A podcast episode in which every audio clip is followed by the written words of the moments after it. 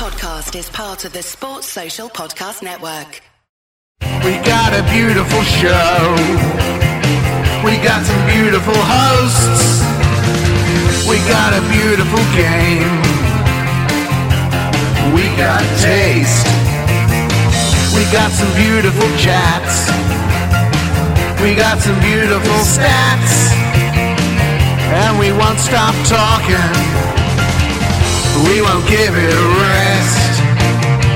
And as a matter of fact, it's time to get it off our chests. Cricket, cricket, cricket, cricket, cricket, cricket, cricket, cricket. Hello and welcome to the final round and the final county cricket natters of this season.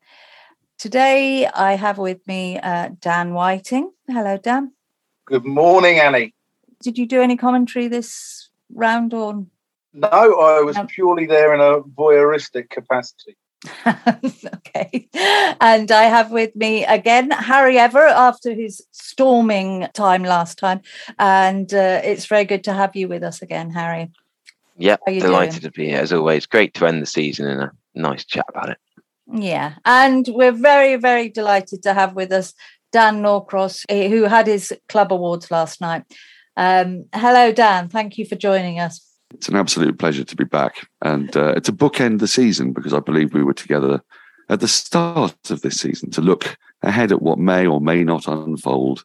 And now we will be able to look back and see what did unfold and test our expertise against actual facts. you just want to get that in, don't you? Well, I'm just saying, I'm just saying. Uh, and I will now pass you over to Dan, who's going to take us uh, through uh, the rounds of the final championship.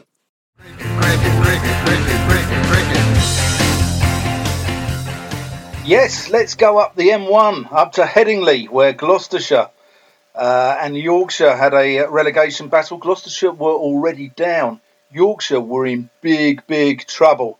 Gloucestershire batted first. They got 190 and they were indebted to James Bracey, 71. Four wickets there for Matt Fisher. Yorkshire then responded almost with parity. They got 183. Zafar Gohar named as Gloucestershire's Player of the Year last night. He got 5 for 40. Gloucestershire then batted again. They were indebted to Ollie Price's 68, which he really ground out. Jack Taylor's 67. And then Yorkshire were 119 for 6 in massive trouble. Dominic Bess got them out of it with 79. They needed just 18 more runs before Steve Patterson, in his last game for Yorkshire, cut one to Chris Dent at point, leaving Gloucestershire winners. Harry Everett, Steve Patterson, what a superstar. Yeah, I mean, it would have been a fitting, apt way to end it. We've seen Darren Stevens bow out in the final, then actually be injured for last championship dem- demolition of Somerset at Canterbury last week. But Patterson a bit gutted for him, but he, he's been such a county stalwart. I mean, a duck off 27 balls isn't really the way you want to go out, but but he'll be remembered for his wicket taking, won't he? He'll be remembered for his bowling, that kind of attacking, sort of hit the pads, LBW type bowler who's just you know, like a Chris Rushworth we had on the pod last week. He's just he's a county stalwart. He's been a legend for the club and done so much for Yorkshire. And obviously being captain for so many years as well is is a big loss for Yorkshire. Yeah, loyalty to the club as well. Yeah. I saw him the week before at um, at the Oval, and there was talk about could he get to 500 wickets. I mean, he couldn't because Surrey only needed to bat once, so he didn't get a great deal of opportunity. So I've got to throw that in as well. um, but uh, yeah, I mean, he's been he's never looked like playing for England, and as a result, he's a really handy player for somebody to have. You know, he's a county stalwart, uh, his Mm. first name on a team sheet, captain, then was sort of stood down in strange circumstances. It seemed a little weird to me that they didn't give him another year because they're a club that could do with some Mm. familiar faces who who know what's going on, and uh, I think his loss is going to be a massive blow for them. But I can tell you, uh, his batting has definitely weakened. I remember when he was actually quite difficult to get out, and uh, at, at the Oval, he was. I mean, to say the eyes had gone, I think would be fair. He's batting below Ben Coad, so you know, once you're batting below Ben Coad, I think it, it, it's time to hang up the bat. At any rate, he could probably he still bowl, but um, batting was not on. So it's a bit of unfair, really, to expect him to get Yorkshire over the line. But what a way to Yeah. go! cut. Dan, you shouldn't, Dan, be, you shouldn't be cutting much- a ball. Not, not not when you're nine down and there's somebody in at the other end. Oh God, Right. Dan, have you seen much of Zafar Gohar? no, very little. Only on streaming. He looks exciting, doesn't he? I mean, what a brilliant signing! There have been some really good signings actually that um, that clubs have brought in that I don't think people saw coming, and he was definitely one of them. And he doesn't get the plaudits that say Shan Masood or Cheteshwar Pujara or Dan Worrall has, has got genius signings. Partly, I think, because you know Gloucestershire have had such a wretched season, but he's been instrumental, hasn't he, in winning their last two games, and that'll give him a bit of a fillip, won't it, going into next year, Al- albeit. Who knows what happens at the end of next year? So I dare say you Yeah. discuss that to death. But um, yeah. Yeah, he's nearly got 500 runs and 50 wickets, which is is the modern day double, isn't it? So uh, anyway, that result left. Well, let's say there's a lot of people in life who can't sweat. Sir Alastair Cook for one, Prince Andrew for another, but that one left Yorkshire sweating because they were praying that Warwickshire didn't win because otherwise they were going down. And at Edgbaston, Warwickshire they started off with 272 for four. Then they declared. Rob Yates got 104, but they had to declare because there was a lot of rain around. So that left Kent safe. Hampshire responded with 311, underpinned by James Vince's 98. There was four wickets for Liam Norwell. I might come on to him in a minute. Warwickshire then 177, Dominic Sibley 77, and Hampshire then needing just five runs before Liam Norwell interjected. He ended up with nine for 62 to leave Warwickshire winners and Yorkshire relegated. Dan Norcross, massive blow for Yorkshire. massive blow. And you know, as you will well know, I'm half Surrey, half Yorkshire. My my mother's side of the family from Yorkshire, and um, I was delighted they went down because that's like the side of my family that's completely mental. and uh, no, I'm not obviously. uh, look, it's, I, th- I think there is like a, a dreadful sadness when a, a a a club so steeped in history, they are the most successful county championship side in history. And when they go down, it is like a horrendous shock. But I'm not surprised because towards the back end of the season, they have been wretched. I mean, I, mentioned seeing them at Surrey last week. It's, Surrey played well. They're you know the best side in the division, but Yorkshire absolutely capitulated. And I'm looking at particular players like Tom Kohler Cadmore. You know, there was a point in the game at the Oval when they were right in the match, and he just suddenly hurled himself at a ball from Tom Lawes, got out, precipitated a collapse. Their tail is just not wagged at all, and it's so important the runs you get after the fall of the fifth wicket. For ten years out of eleven in the county championship, the sides that score most runs after the loss of the fifth wicket have won the damn thing, and Yorkshire never looked like doing that. They've been hampered, haven't they? They've been hampered by the loss of their England players, but they were always going to be, you know loads of counties find themselves in that situation and they didn't have the backup for it. They've also been hampered by injuries. I mean, Matt Fisher coming into the side, picking up those four wickets was a hint of what they might have been able to do had he not had that, you know, his issues with injury. Um, but they looked kind of rudderless. They, they rely on, you know, occasional moments of fight back from people like Johnny Tattersall. They've got some interesting young players. Um, I'm really interested by Finlay Bean because that is a name to conjure Great with. name, but you know, isn't it? yeah. isn't it the Mm. best? It's absolutely the best. But Mm. frankly, you know, Warwickshire were the poor team overall. I felt over the season, but when it, when it came to it, Yorkshire just didn't have the fight. And I mean, it was a pretty miserable capitulation when they went into that game at Surrey.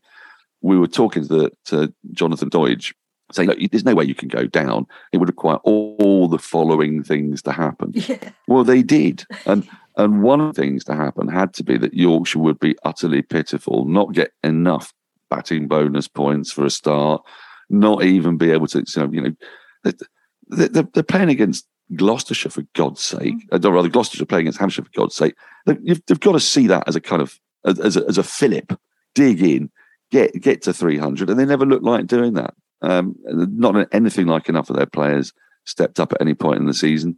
I think they only won one, didn't they? By the end of it, won one match out of fourteen. Gloucestershire finished bottom, one, two, the last two. So, you know, I'm afraid it's kind of deserved, even if it is sad, and it will cause no doubt lots of people to wonder where Joe Root was because do You remember the, the furore over Adil Rashid not playing in the 2016 county championship finale, and Yes, there was you know, lots, wasn't there? Yeah. yeah. No, I mean, yeah, I, I want to preface this by saying I have no idea, you know, whether Joe Root would have been allowed to play or not. He's contracted to England, Mm. so if they've told him he can't play, fair enough.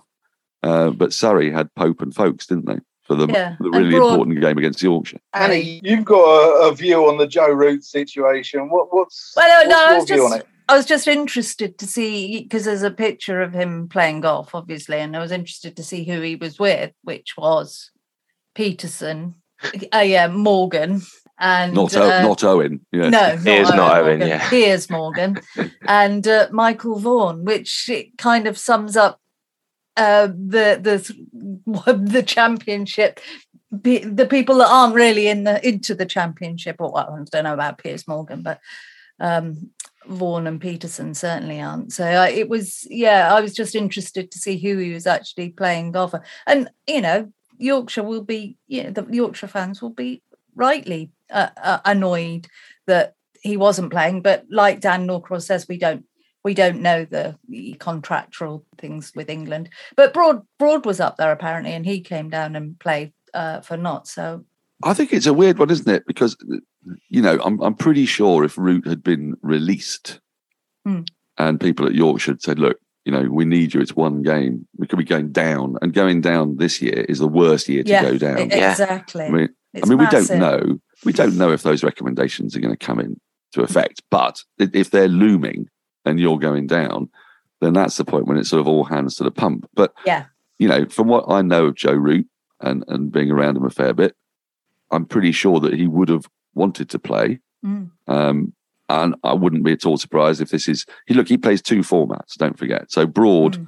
Pope, and Foakes Yeah. all play one format. They play Test match.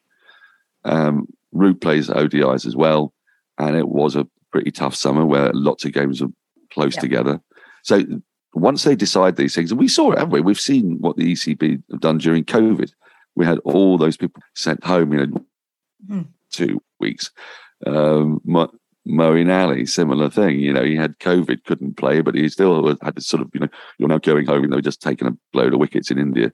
So they've got quite doctrinaire ways of managing people's um, you know, strength, conditioning, fitness, and what have you. Mhm. So I'm, I'm going to not point the finger at Root. No, Um, no, absolutely. And and uh, the other, you know, we all or necessarily the ECB. We, we don't like like we said, we don't know. It's like uh, Leach um, wasn't playing for Somerset because of his Crohn's disease, not for any other reason. And and people make they think they know what why he's not and get angry before before uh, you know there's any uh, confirmation of these things. So um, Harry, um, a week after the Strauss review for a reduction in the county championship, what an advert for four day red ball cricket in this country. And Liam Norwell, superb. Oh, absolutely phenomenal. I mean, we thought the Yorkshire game was close with Patton and Bess getting them there, but then the next day, even more excitement. I must confess, I was on the golf course um, Thursday afternoon. with all the Joe Root. Division One, well, not all the Division One games, bar that one having finished on day three. I thought, oh, you know, fizzle out, nothing exciting. So yesterday, I had a day off yesterday, so I went and watched the whole day's back. I'm actually only seven wickets down currently, so I have read the punchline, but I watched the whole YouTube stream back, and it's just phenomenal entertainment. You know, with Davies and Sibley having to go in the morning, and then the bizarreness of Sam Hain coming out to bat when he was so unfit, in so much pain. I mean, Danny Briggs can bat. I still don't understand why on earth Danny Briggs didn't come out before Sam Hain on one leg when he literally. I've never seen someone in so much pain after the one. He blocked it to extra cover. It's like he's been shot. It's just, yeah, as you say, it's a perfect advert for county cricket. And Warwickshire have done very well to stay up, having been the champions last year, to then cling on last minute in the last session is the is a perfect script to stay up for from an excitement point of view. Yeah, it was really high drama. It was I, it was not going to be possible. It just didn't feel possible, and then suddenly it was, and it was there. And it's Yeah, Norwell as well. I mean, I Nor- know. Norwell's a, fa- a fascinating character. I mean, he, he was apparently really distraught through the season because he felt he'd let his side down. He'd not been a- available. His, you know, he'd taken his fitness to heart, and uh, if he's not able to perform it, he's was feeling terribly guilty. And then what a way to come back! And the, I think the scenes of glee at that last wicket they're among the the, Yeah. the most fun you'll see this season. But hats flying in the air, people jumping up and down on top of each other.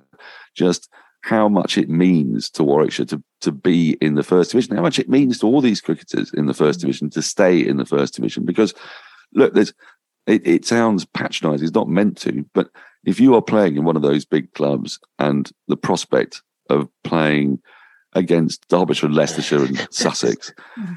it's it's not it's not appealing. I'm afraid. You know, Worcestershire because they know full well that selectors, England selectors, are w- watching on the first division. They're not really taking an enormous amount of notice of what happens in in the second division, unless it's like a 19 year old like Rehan Ahmed, who I'm sure we'll hmm. come to shortly. But you know, if you take an entire club, an entire structure down into that division, when it plays also plays at Edgbaston, they just won it the year before. There are a few clubs that have done that, have gone down. Lancashire did it, didn't they? Um, I think Yorkshire have, have won it and gone down. Middlesex have Yes. won it and gone down. But Yeah. Three teams. a- as we- as we've discussed, it's so it's so perilous to go down this year. So the relief was extraordinary, and I mean, I didn't really believe it was going to happen. So I was doing uh, doing my expenses, and it was sort of burbling on the background. And I actually missed the moment because once I knew they needed five runs with three wickets in hand, or whatever it was, was it six runs Yeah. with three wickets in hand?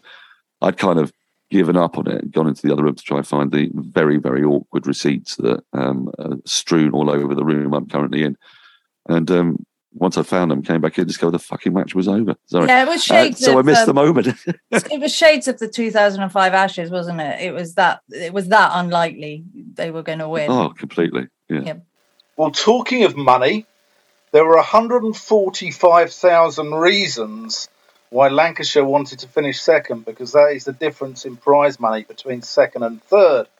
And up at Old Trafford, they had the champions Surrey. And now, before the start of the season, Dan Norcross came on and predicted Surrey, and we poo pooed him somewhat. But uh, Lancashire got 512. Keaton Jennings again, 199. George Balderson, fresh off his hat trick, got 97. Five wickets there for Dan Moriarty. Surrey 209. They followed on 173. Only Rory Burns put up any resistance with 61.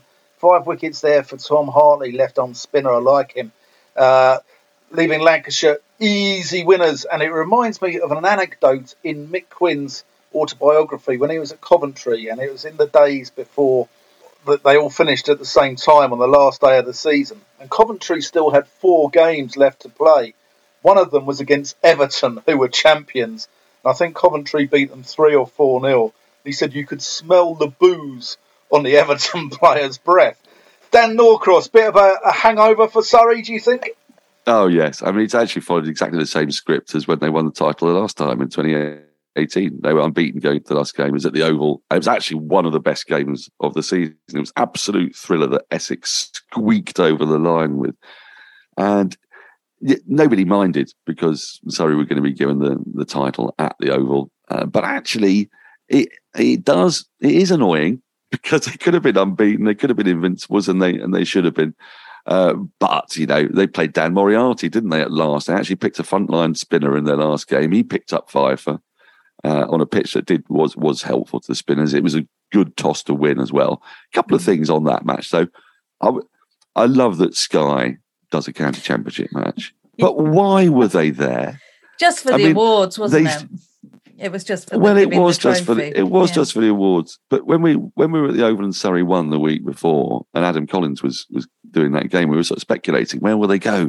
I said, well, it's mm. got, probably got to be Edgbaston, hasn't it? Because you know Warwickshire have got to win, so somebody's got an incentive. Can that you would have been imagine sensible if Norwell's well, if Norwell's nine for if that match had taken place on on Sky. I mean, no disrespect to the live stream, did a great job, but you know to have had all bells and whistles there would have been great. But um, just quickly on Surrey's season, you know the reasons why I tipped them were um, partly blind faith, but actually really because they had Rory Burns back, and Burns has been absent in 2019, 20, and 21 when he was playing for England and having an opening batter at the top of the order who's not going to play for England, who is your captain for the entire season, was terrific.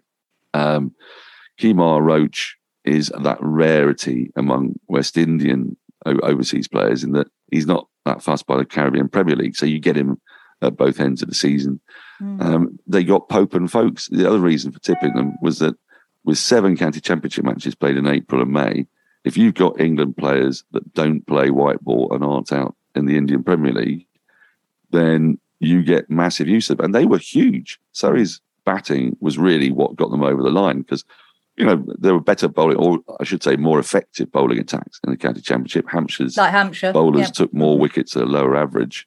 Yeah, but Surrey had a, a, a, stock of players to pick from. They used 22 players, and the signing of Dan Worrall was probably one of the most inspirational of the whole season because he counted not as an overseas because of his British passport, and he's fantastic fine for Surrey because he'll now play. He wants to qualify for England he'll now play for the next three seasons. It's like getting an overseas who's not an overseas plugged into your side who can, if he's fit, play 14 championship matches, which, and that I mean, that's absolute genius. I mean, a couple of words also for people like Tom Lawes and Jordan Clark who balance the side. We were talking earlier about needing runs off the fourth or fifth wicket.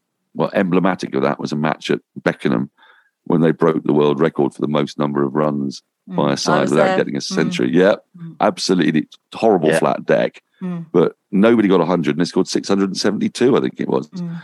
Um, and the reason why that's interesting is because they bat all the way down. Jamie Overton, who um, Jamie Somerset so graciously gave us, yeah. yeah, he was a really important player. And there were just so many of them. Yeah, Will Jackson, the first part of the season, they suffered more from England call ups than any other side because they were getting called up both in the test arena and then different mob in the one day. So they're playing a different side every time.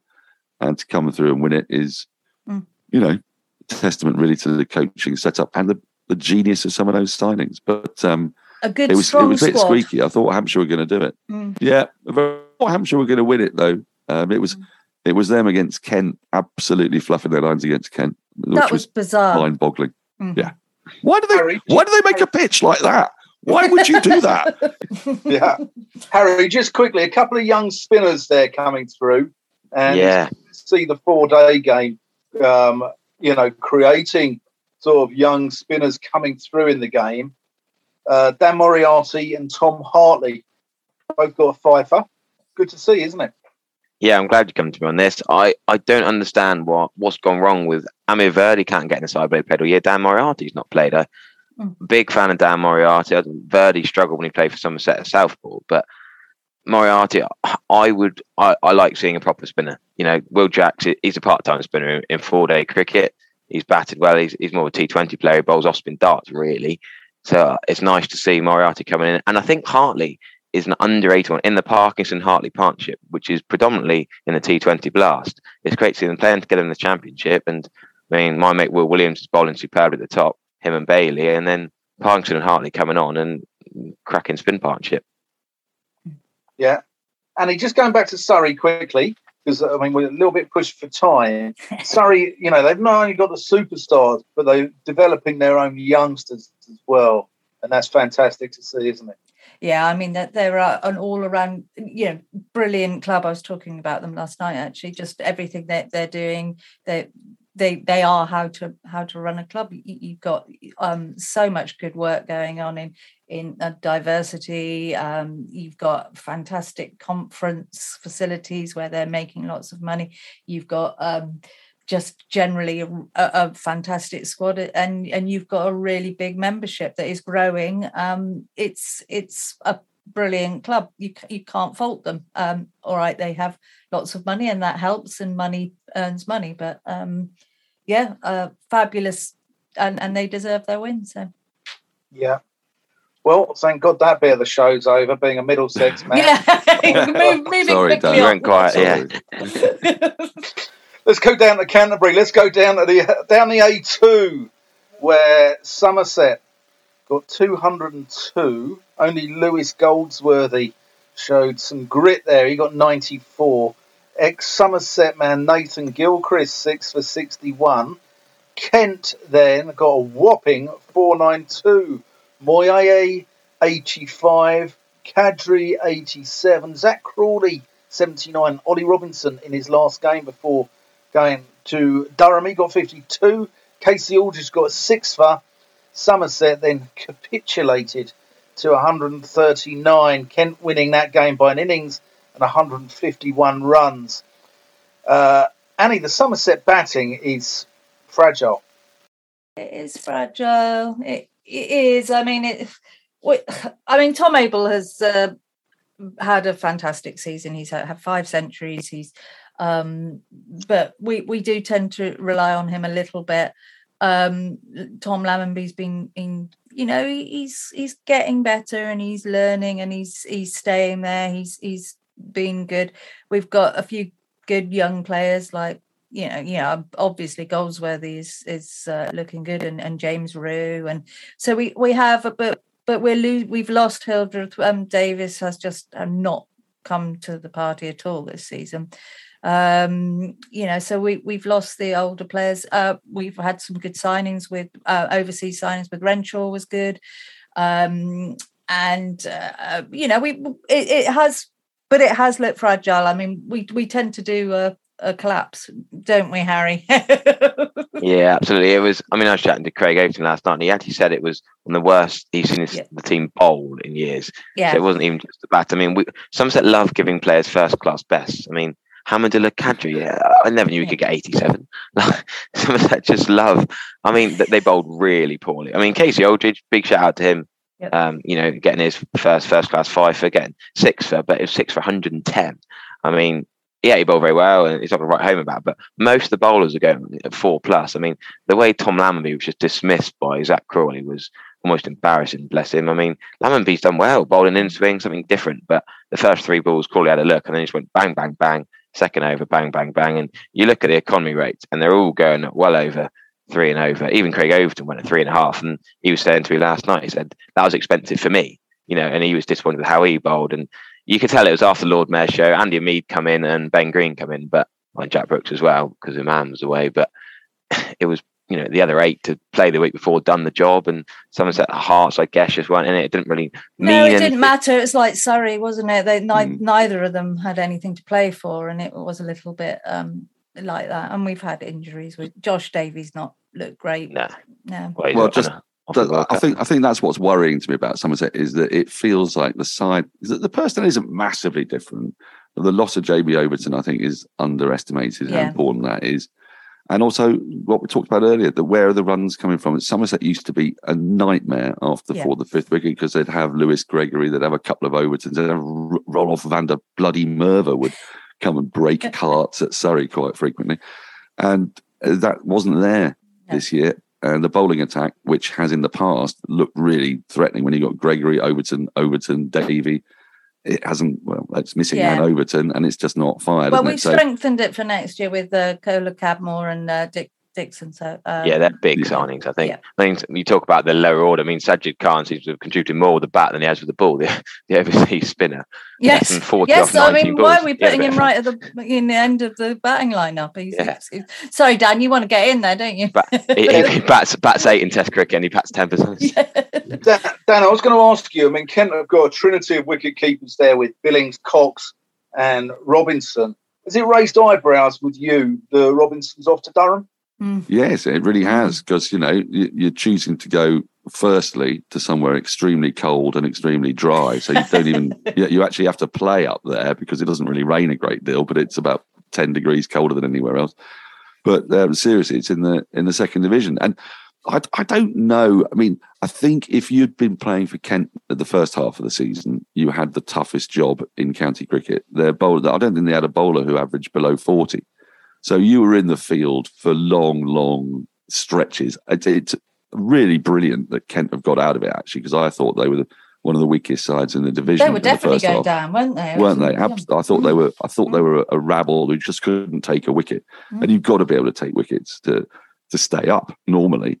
But they've turned it around. So yeah, I'm I'm a little surprised. I mean, they, there could be all, any number of reasons why Robinson mm. wants to do that. He, he might have a, a, much better deal at Durham um, Durham might have sold him on the idea that they're going places. And you know they've got they've got a handy core of players at Durham, and when you've got a coaching setup that can inspire you and f- fire you up, then you know, mm. I guess also what does happen at Durham is you, you don't spend five sessions in the field because, as a rule, people don't score 550, do they? Um, and it must have been bloody dispiriting turning out for Kent, as I said uh, then. But I just wonder what he's thinking now because. Um, they've had a really fantastic end to the season. Their bowlers have started to get it together, and um, and they, they, were, they were always able to bat. you know, they, always had a, a, halfway decent batting lineup, which which meant they could respond to uh, the not ineptitude, but you know, the, the, the less than good bowling returns that they were getting. There was a point in the season when it was genuinely hilarious. I think after ten or eleven games, there was nobody with more than 15 wickets and no one averaging below 40. And it was incredible to look at. Yeah, well, they did. I mean, didn't they yeah. sort of concede over 350 more times than anyone? Like, you know, Surrey scored over 300 in their first innings in every game until the, the Lancashire game. And the contrast with Kent was that they conceded like yeah. 350, 400 plus every time. I think the lack of an overseas coming there. Matt Henry's done so well for them yeah. in recent years. And you look at, I two weeks ago, I said on comms multiple times, Somerset will be all right, Yorkshire will be all right, Warwickshire will be all right. I said Kent will go down with Gloucestershire. They've got no overseas. And somehow, fair play to them, the, the local lads managed to keep them up. Mm-hmm. Yeah, no, fantastic for Kent, who, you know, stayed up, two white ball trophies in two years, plus they won Division Three for what it's worth last year as well. So, you know, their fans their fans like a bit of a whinge on social media, but not all is bad, too bad down there in the Garden of England. Let's go up to Northampton and Essex got 263, and that was thanks to Ben Allison, 69 at number 10 there. I've got visions of sort of Malcolm Allison and Ben Allison coming out with a cigar and a fedora hat there at number 10. Uh, Northampton got 163. Allison, in his fedora hat, got five. Essex were then bowled out for 110. Jack White, not him of the White Stripes fame, but him of the uh, Cumbrian lad at Northamptonshire. I saw one of the best tweets going out there the other day about Jack White, which is to the tune of My Doorbell by the White Stripes. And it said, I'm listening to George Dobell, baby. When are you going to ring it? When are you going to ring it? Uh, Northampton capitulated, 163 all out. Simon Harmer, 6 for 49. Northamptonshire staying up. Dan Norcross, they've got a lot of draws. Is eight points for a draw too much, in your opinion? No. Uh, I, I, I, love the draw, you see. And I, I, people talk about trying to create England cricketers, and we've been complaining too much about pitches being designed for, for wins that will help out the, the dibbly dobbly 70 mile per hour bowlers. If you want to get four day cricket to last four days, you've got to have good pitches that difficult to bowl sides out on, and you need to incentivize a side to hang on for a draw. And um, you've got to make it difficult for bowlers to bowl people out. I know county cricket isn't just about preparing people for England. Absolutely not. It's about the success. Each county wants to get success in its own right. But there is a point at which you want the very best players to graduate to the, the higher level. And although it doesn't necessarily seem to be a trait that Brendon McCullum is particularly keen on, or Ben Stokes for that matter, getting a draw, matches are only lasting three days in the test arena. But there will come a time when, you know, they're playing on some flat decks in Australia and Pakistan and you want people to dig in, and sometimes you won't be able to get a win. And uh, I think it's perfectly fine. I think Northants have actually you've got to give them some serious props this year. It's the first time they've gone up and stayed up. Um, they're a classic yo-yo club, and on paper they don't have the strongest side, but they've got some brilliantly named players. You've got yeah. Ricardo Vasconcelos, who it's impossible to say without putting on a bad Sean Connery. They've got Emilio Gay, who is a, a proper player, great fun to watch. What I've been surprised about is actually how their bowling attack has come together to win them some yeah. games uh, and take wickets, which on paper I didn't think they really had. I thought that was going to be their their weak link. So you know, really fair play to them. And I I, I love it when Northants have not just stayed up; they've comfortably stayed up. Yeah. And Yorkshire, who've got test ground, have gone down meekly and, and rather pathetically. And Makes me very happy too. Yeah. Yeah, I think it's brilliant. I think it's brilliant for the county championship. Yep. It's it's what makes the tournament so good. You know, we could patronise these little counties, and Wantage Road is a is a shithole. Uh, but I think that makes it all the more magnificent, actually, yeah, and, that, and, that they've done it. And just shows how important. Love it. Now. I love Wantage Road. I quite love Wantage yeah. Road. superb. The, you get a really good chicken there. Like, it's That's true, actually. Chicken, chicken and potatoes, but it's uh, I love it. Harry, you see much Jack. White? Yeah, I'm glad you come to on Jack White. It makes me laugh. The ECB scorecard has him down as C White. I guess Cameron White's uh, trying to make it as Northant seems. But really like Tom Taylor. Really impressed with Tom Taylor and Jack White bowling at. Lizaad Williams was really poor. I mean, having commentated for four days on them two weeks ago, Lizaad Williams was really poor.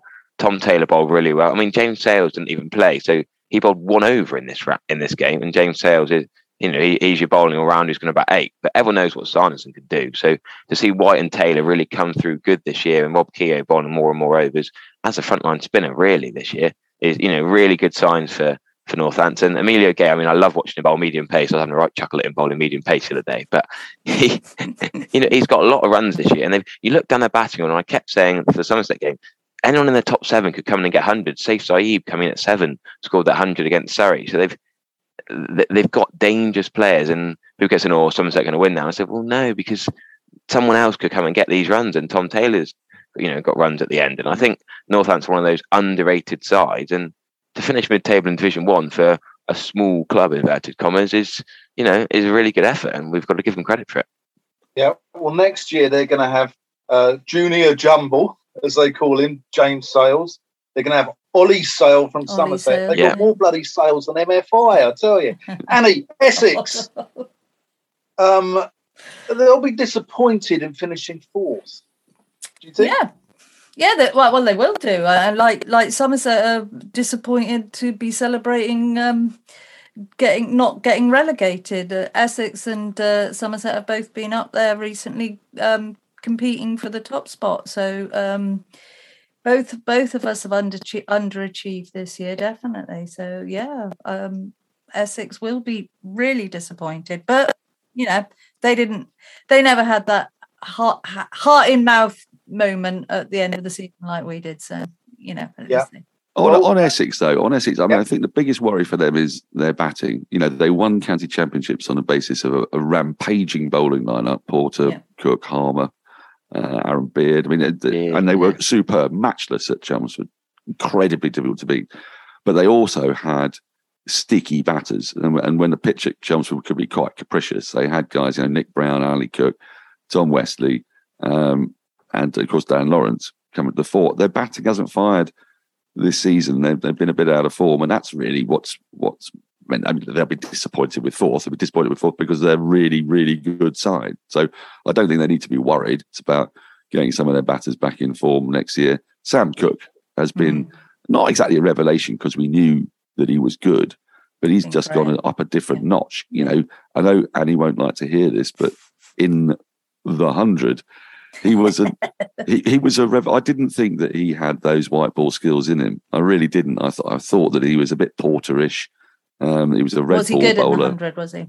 He he was very good. Yeah, I mean, he just has a lot of variety, and his bowling has gone on to a different level. He, has mm-hmm. got way more deliveries up his sleeve than I thought he had. I thought he was sort of metronomic, um, yeah. bit of natural variation, but he's more than that. And um, we will have to face a post Anderson world at some point, and I think he probably will be in the frame from 2024 onwards if he keeps on going at this rate.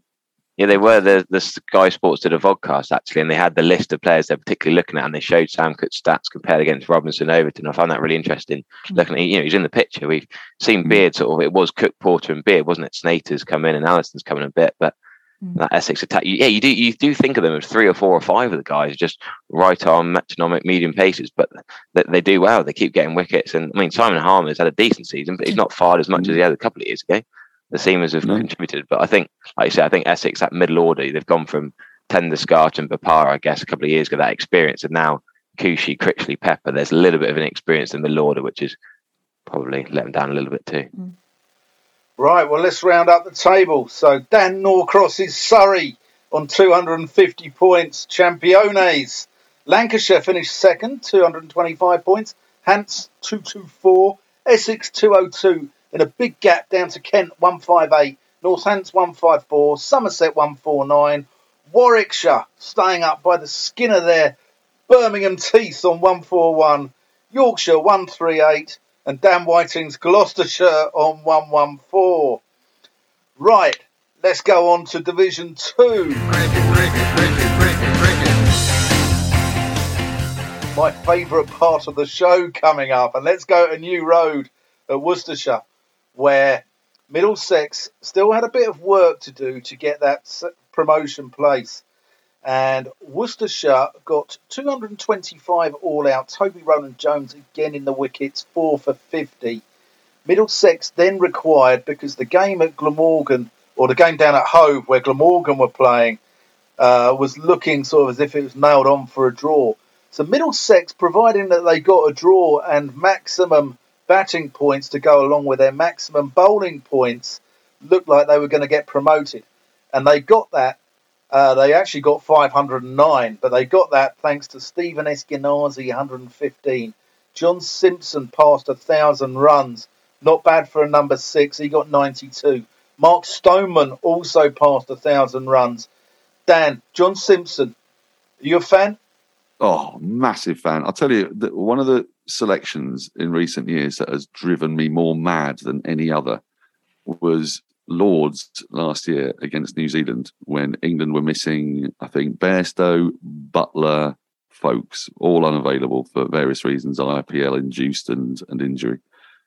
And so they went to James Bracey, who is a really promising cricketer, I thought, who could play for England in a few years' time. And they bunged him in the side as a number seven keeper, didn't they? When right off the shelf, waiting for them, was arguably the best or second best gloveman in the country, who plays at Middlesex, is as experienced as they come, knows his game inside out, the England selectors did relent and picked him in the one days when that, that COVID side was uh, compromised and they had to bring in the third stream, and he was brilliant behind the stumps. I think he's been one of the most consistent keeper batters in the country for years. It's his misfortune that England have been blessed with more exciting names, you know, either Foakes because of his fabulous hair and teeth and brilliant glove work and really quite acceptable batting, or Bairstow and Buttler that make us all swoon and no one really swoons over John Simpson, but they should do. And again, in in the dreaded hundred, one of the funniest things I ever saw was him at Headingley last year pump Stephen Finn for 29 runs in five balls. Uh, you may wonder how he got there. There's a no ball and a wide thrown in. Uh, he's a serious hitter. When Middlesex have needed the pace to be upped, he's just superb at that. And it was really crucial. He was part of that. I was, I was watching that and, and had Middlesex ended up with four bonus points in batting, and Glamorgan had won and Middlesex had drawn. I'm right in saying that Glamorgan would have gone up on more wins. So it was actually essential that they got to 400 and in the time. And having a player like John Simpson who just knows exactly what he's doing and will get you there because he, plays at a really good tempo and he's a, fabulous keeper. I mean, he's so unlucky not to have played Test cricket for England, uh, but he's part of what will make Middlesex, I think, a genuine threat next year Robson and Stoneman at top of the order. That's a proper opening pairing. Simo will still be around. Eskinazi. And their bowling is starting to come together. I mean, it's a shame that Roland Jones has lost a, a yard or two of pace, but that might come back. And if it does, then it's a side that's not quite as strong as the one that won in 2016. But you, you, I think Middlesex fans can dream in the right circumstances, on the right pitches, on the right day. There'll be a yep. match for anyone. And John year. Simpson's been right at the heart of it. Absolutely. Absolutely. He's a class yeah. act, John yep. Simpson? I was going to come on to you, Annie. Uh, I mean, you know, it's it's the last day of term. We're all DMOB happy. We've all brought our games into school, and he's got her Totopoly in. Here. Oh, Totopoly! I remember that. Yes. Uh, Stephen Eskinazi. He's uh he's had a good season as well. Especially he's not he's not had a bad season, has he? No, absolutely. He's he's been pretty important. Uh, and that um what 115 uh, 208 balls, very, very important innings again. So yeah, um, he's been fabulous. Uh, really, really um, strong this season. Great yeah. to have him there. And Harry, Mark Stoneman, mm. thousand runs. Uh, he's he's been rejuvenated since leaving Surrey. Yeah. Um, do you think he could still possibly do a job for England? Yeah, Rocky Stoneman. I just feel like he's got that heart, that fight, that desire. He he was in that weird that period post Strauss, wasn't he, where Compton was tried, Robson was tried. There were what nine openers. Poor Alastair Cook just had someone different every other month. Like, and he, yeah, he. I feel like him, Compton, Robson, a few of them were probably hard done by. He he did all right. He, he didn't do any worse. I haven't looked at the stats, but I don't think he did any worse than Alex Lees, to be honest with you. Um, but you know, maybe McCullum sticking with Lees, and Stone. He's, a very good player when he when it, when he gets going he he's got that grip from Durham, and, I, I, think the way he cuts off the back foot and just sort of throws his hand at it in control still. I think he's a dangerous, dangerous opener. We saw Adam Lyth do it quite well. An aggressive left-hander. You contrast him to Burns or Sibley. You think, you know, could he have, you know, in this Bazball approach? I thought, you know, he'd be quite a good opener. Mm. Yeah, I think he could have another chance, but I'm not Brendon McCullum. Well, I. I, th- I think actually his opening partner Sam Robson's also overlooked unfairly, Yeah. and look, his season dropped off a little bit. But I saw him early on um, against Notts, and Notts had a proper bowling attack out that day. They had Broad, they had I think they had Pattinson. I mean, it, it was it was serious, and he got a match saving hundred. There was a bit of rain around, and uh, Middlesex were up against it, and his technique was impressive. He played the ball late. I think he shone more actually when the pitches were difficult than when the pitches actually flattened out a touch. But I think that could be, you know, th- what you want, as we said earlier, the county championship, is players who are good enough or nearly good enough to play for England, but aren't getting selected.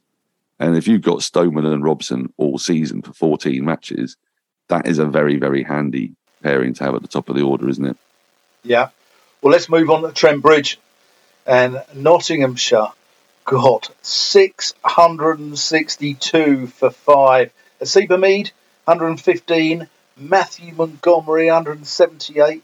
Lyndon James, 164. Steve Mullaney, he got 136. Durham, with drizzle and rain in their side, were hoping that it pissed down at this point. They got 207. Not then batted again. Why? They got 121 for two before Durham capitulated for 114 all out, leaving Notts winners by the mere margin of 462 runs. Um, Harry, we've spoken about Notts all season. They finally went up as champs, fully deserved. Yeah, but I mean, it show again. We talk about sorry. It shows the strength and depth. The fact that the hun, the Centurions, you expect me to get hundred, to be honest with you. But Montgomery and Lyndon James coming in, you know, you expect Mullaney to have a whack when the platform's set. But they've had other contributions. You know, we know their top six the last few years and been unbelievable. I remember a few years ago when it was Brendan Taylor and Samit Patel were playing all three formats, and Dan Christian was playing the T20, and you thought their top six was amazing. And uh, you know, you had Hales and Clarke, but with no Hales, no Clarke, the, Slater's decent opening bat, and then Hameed, of course, they're they're, not quite as strong as as they were, but you know they found a way. And you think that I'm shocked that they played in Division Two. Really, that you know that on paper that a couple of seasons ago they're an absolute shocker. Was I think it was a surprise to everyone. But I mean, if you look at it from a Durham point of view, and Liam Trevaskis and George Drissell going for 173 off 34 overs and 107 off 23, and Drissell wasn't even meant to play, came in last minute, but we saw him at we saw him at Somerset last year, played at Gloucester a bit. It's not ideal bowling off spin on a on a flat one again against the Notts batting lineup, is it? No, and they were. They and, and as, as anybody though, it was, it's the least surprising championship that I think that there has ever been. I mean, Yeah. I don't think any of you uh, were predicting anything other than Notts. They were playing in the wrong division without a shadow of a doubt. And but one guy I think is worth mentioning a lot is uh, Ben Duckett, and it's also worth pointing out that there are rare occasions in which you can really shine in the second division and get picked up, picked back up by England. And uh, I think there's a problem for Notts next year, actually, in that he's now back in the England fold, not just in white ball. He was he was brought in, wasn't he, when Bairstow broke his leg uh, into the Test squad for the last Test match. So he's looking like next cab off the rank. So they did, and uh, who knows, his performances for England might also get him an IPL contract, which would then eat into the start of the season. So they'll be, I I think they'll find that the step up next year to the first division a bit more difficult than they would have done if they were playing in the first division this year. Perversely. Yeah, it'd be interesting to see like how Hameed gets on as well, um, batting in the first division again. Um, Mm. He's he's had a, a good season, which has been really nice to see. Yeah. Durham were docked 10 points as well for Yeah, Nick the Madison. bat. Harsh. Harsh, Yeah. CB like to dock Durham points, don't they, Annie? Yeah. they, they really do seem to, don't they? They, they, there, there is a little bit of inconsistency here. I- uh, who who makes these uh, decisions? It's very very bizarre. But yeah, It- ten it for is. a ba- mm. but also don't do it. I mean, Mm. you don't get any kind of advantage. I, I totally No. agree that the punishment does not fit the Yeah. crime, but you know, it's a little bit like mankading. Just don't do it, No. and then these things won't be a problem, will but they? it, but it had passed before, hadn't it? I think that's what I'd heard that the bat. Oh, had it? Yeah, Oh, in it that passed in that case, before. it's that's just outrageous. Yeah, I thought it was outrageously harsh. yeah, It give I- you I- I can imagine. I, I, felt like you know when you go to the post office and you've got an oversized parcel on the back. Ram it through. Can fit through. yeah. But do they have a bat caliper? Do the umpires come out with it like they have for the ball? Yeah, Uh, yeah, just- it's like Yeah, yeah, yeah. We have it in club Yeah. cricket. We Yeah. we I I played a club cricket game in March, and um the overseas lad Afghanistan test player for Bobby Tracy, and he hit, he hit the he hit a boundary, and the ump said, "Oh, that went too far to the boundary or something," and got to check his bat. Checked his No. bat, didn't go through. Made him change his bat Shit, really? in club cricket. Yeah, proper. Yeah. Uh, you know, every change room has to have this caliper thing. We have to have our bats Mm. checked, and our number eleven has a massive sleeper piece of wood, and he tried all season to get away with his big bat. But and they Can I just down. ask? Can I just ask you one question you guys because I haven't seen much of Notts apart from uh, Lords against Middlesex, and obviously we're talking about spinners, the dearth of spinners. No Amar Virdi, Dan Moriarty only playing the one game. Liam Patterson White, Mm. I saw a bit of him, but is he? Am I right in saying that he's he's the leading English qualified wicket taking spinner in the country? I think I saw that graphic pop up on Twitter. I wondered if you guys had seen much of him and if if there's excitement to be had. Yeah, I think he's a good player. I think I think it was Craig Overton I was chatting to last night saying Pakistan series. He's, you know, who, who do you go? You you go Leach, yes. Do you go Bess? Do you go Parkinson? And I think Patterson White's got to come into it because he he can bat. He scored he scored first class Mhm. hundred. He, uh, he he's a good young cricketer, and he, that left arm's slightly different. Yes, Jack Leach bowled left arm, but I, I've been really impressed with him. He he played ahead of Matt Carter at Taunton. I was commentating last year. It was last year, or a couple of years ago. Um, and that was a surprise at the time. He sort of came from nowhere. Matt Carter was doing well, and now Carter's sort of gone down the pecking order. And Patterson White is, you know, he- he's your go-to spinner. And it with the three, the three seamers can then rely on him to hold up one end, while Patterson, Fletcher, Broad can sort of rotate the other end, and, and Jake Ball, whoever's playing. No, I I think he's a, I think he's a really exciting talent. Certainly got a few wickets, hasn't he? yeah. Yeah. Yeah, well, I mean, they're uh, not fully deserved that. Why they batted third though and got an Yeah, extra um, odd. twenty runs, having a lead of four six. That was bizarre. And then declare when they're on forty-eight, and um, don't let them get their fifties either. yeah, 48 and 49. 49, it's like, yeah. I, Yeah, I thought bizarre. at the time, I thought at the time that it was like a, sort of cunning ruse to ensure that they didn't get any over rate penalties. But it can't be that because then I thought they were just going to bat out the game and make sure the championship by not having to bowl and then you know get into trouble and be docked a point or two. But it clearly wasn't that. It was just weird. But 121 off 30 overs, it wasn't even that quick scoring No. either. I know it's it's just odd. Yeah. Maybe, they- maybe I don't know. Maybe there was a horse race on that nine of the team wanted to watch or something. I wouldn't put it past that last Yeah. round of the season field. Well, it's all change at Durham, isn't it? Because James Franklin's going and they're recruiting. Ollie Robinson's coming, as we mentioned earlier. Sean Dickson's on his way out to Somerset. So be interesting to see what happens there. Let's go down to Hove, where Glamorgan was still in with a sniff at the championship, and they started well. They got 533 for nine. Shubman Gill 119, Chris Cooke 141. Sussex then responded to 258. Only Tom Haines there with 108 showing any fight. They followed on, but they put on 328 for the opening stand. Ali Orr 198. Uh, Tom Haines 177. Danial Ibrahim 100. There was five wickets there for Andrew Salter. But Glamorgan were ruining that last session at Lords two weeks ago against Middlesex, which, you know, in effect ruined their season. And Dan, it's, it's amazing, isn't it, how one session can define your season? Yeah, I mean, it happened with Hampshire when they bowled out 57 by Kent. Actually, it was a similar kind of thing, I mean, and it's a it's a, a long game is uh, the county championship, but it's a little bit like that maxim about bankruptcy. You know, you're you're not bank- bankrupt, and then suddenly you are. so it takes a very long time to get bankrupt. It takes a very long time to mess up your county championship aspirations, and then suddenly you do it. Uh, but I think Glamorgan fans and Glamorgan players will look back on this season w- with a lot of positivity. Actually, yeah. um, there'll be. I don't think that they would necessarily have thought they'd have challenged quite so hard and quite so far because you, when you looked at that second division, you thought Notts are definitely going to win it. So everyone's scrambling for second place, and Middlesex are a strong side.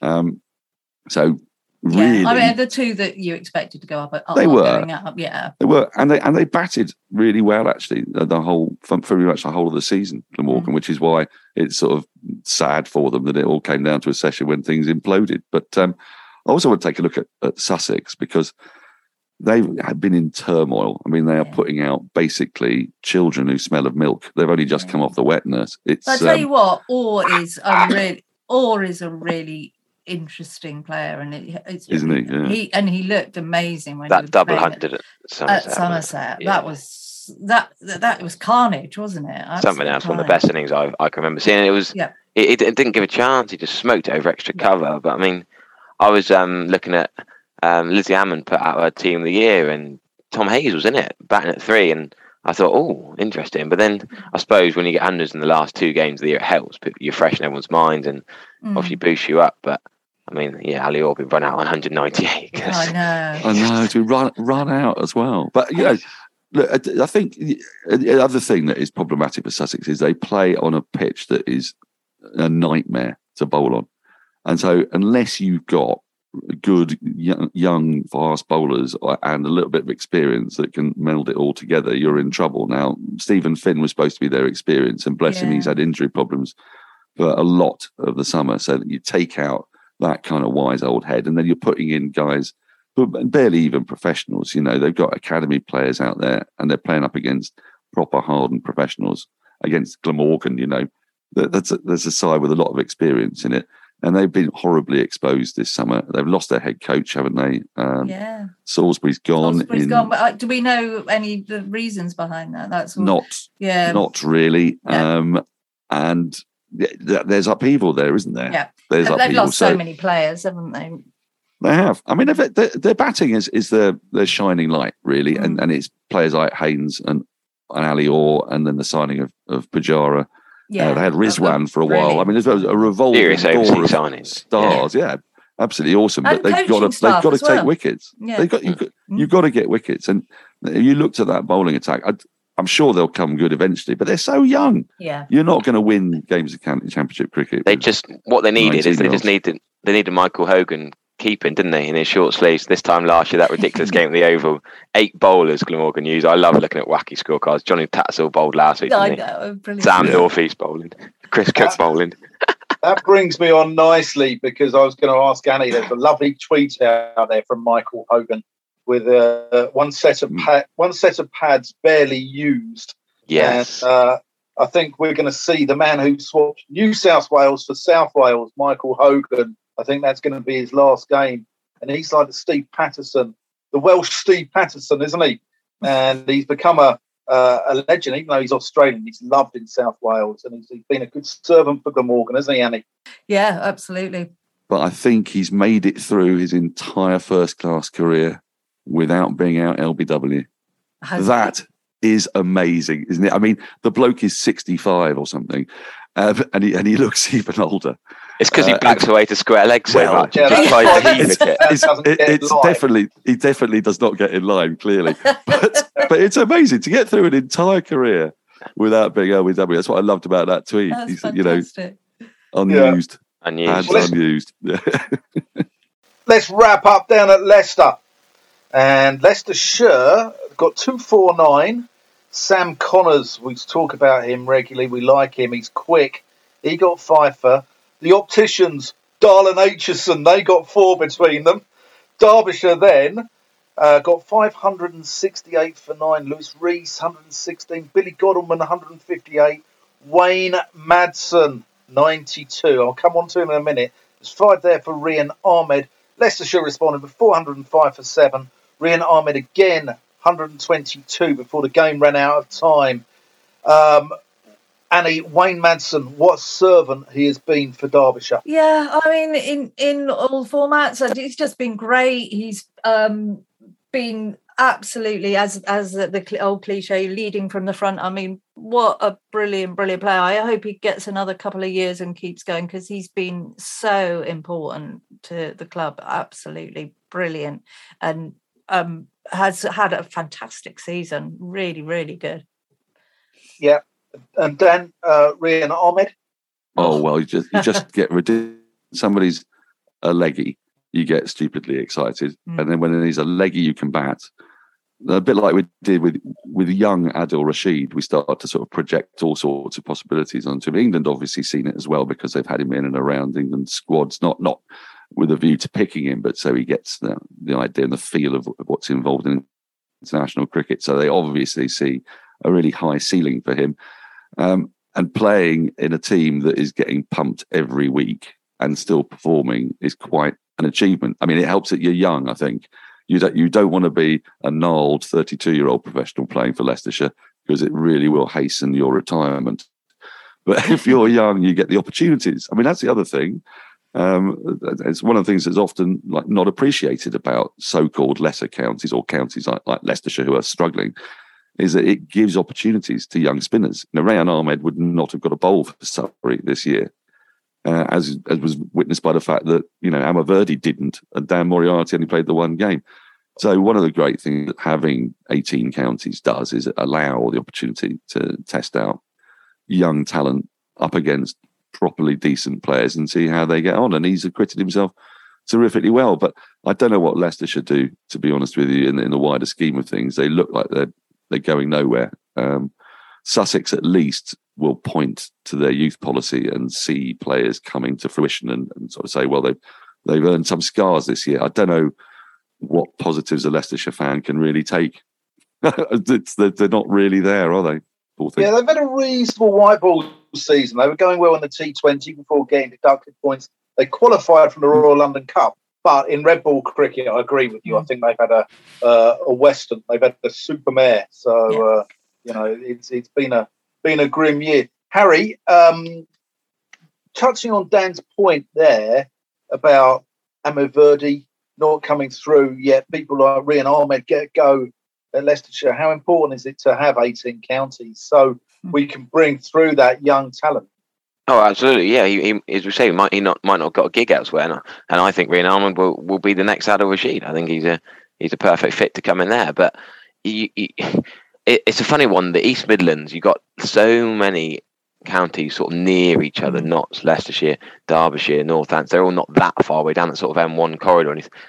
And I, it sounds like all this talk that's probably going to be targeted. You know, you, you feel like they're going to cut one or two of them's going to go, which is sad and depressing. But I mean, Sean Jarvis has done a wonderful job. I worked with him at Huddersfield Town when I was working there, and he's done a oh, wonderful job in the commercial department, bigging up, getting people in, targeting the Asian community around Leicester, and getting you know young kids into the game. And you, know, you, all the cricketers that play in Leicester don't want to lose that that opportunity to go and watch top level cricket. And you know, I went and watched West Indies A against England Lions there a couple of years ago, and it it's, it's a lovely feel of, of, of, a cricket ground where people love the game.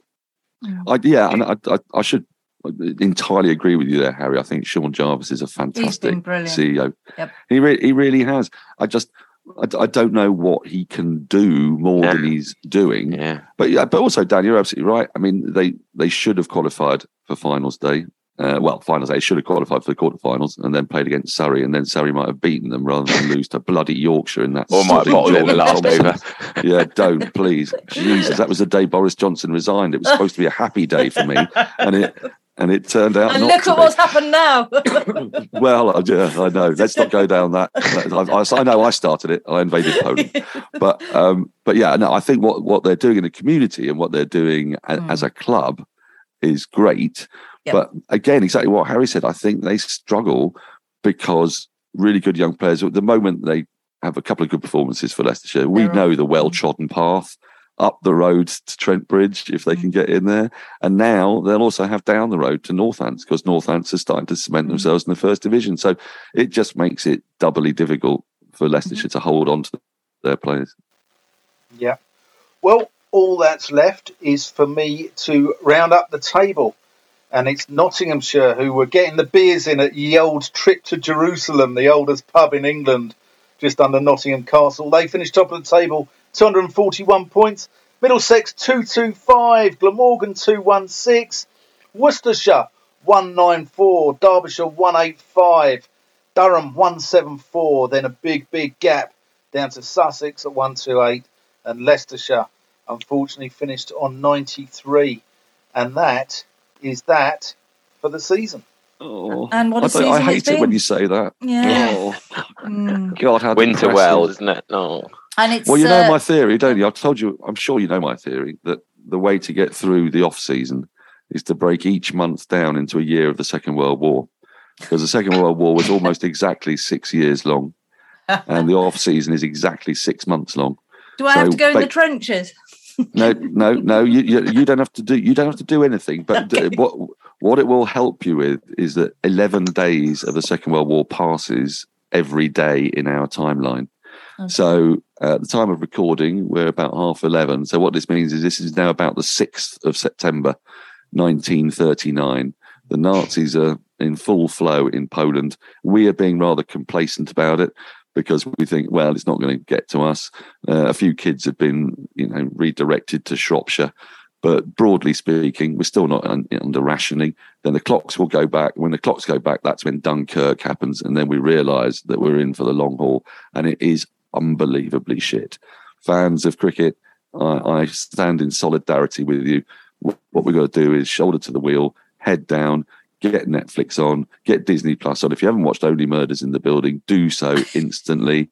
Uh, Severance is fantastic. Probably take up Arabic, learn a new language. You know what? I feel like I've uh, uh, gone into some strange tunnel of uh, your brain, Dan Norcross. I, I, I, I do worry a little now. Can we write this? Can you write a book on how to get through the winter for any I've cricket done it. fan, please? Well, I'll, I'll tell you what. I will. I will post when you um, when you send out this podcast. I will post the article that is on the Surrey website that I wrote exactly about this. It's about three thousand words, cut out and keep guide to how to How to survive survive. Oh, great. the off season, and it's all laid it. out for you.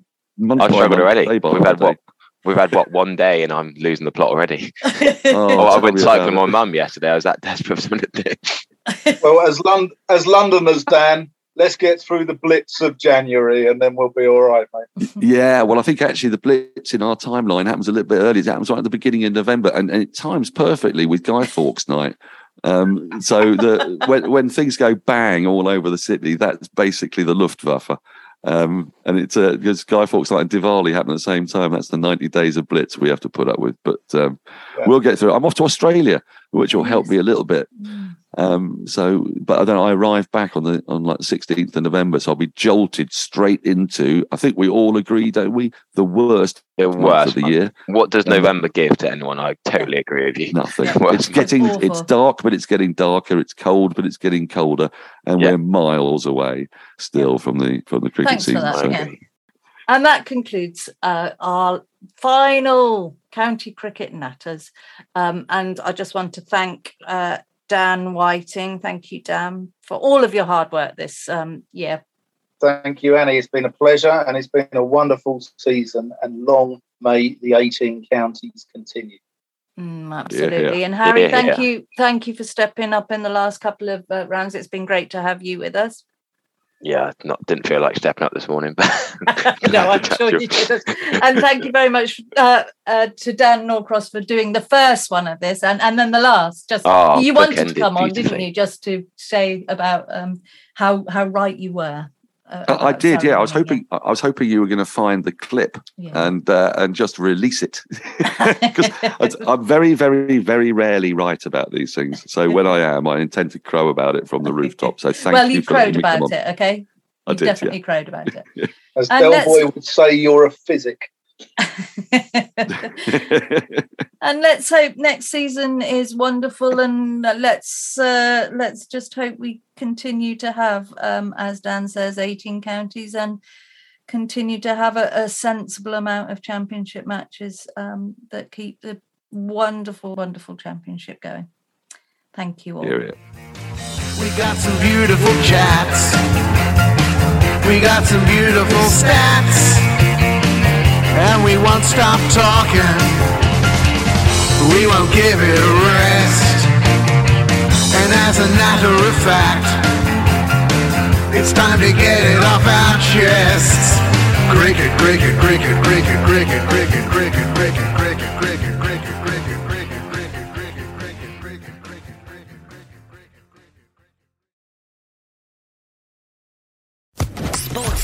Podcast Network.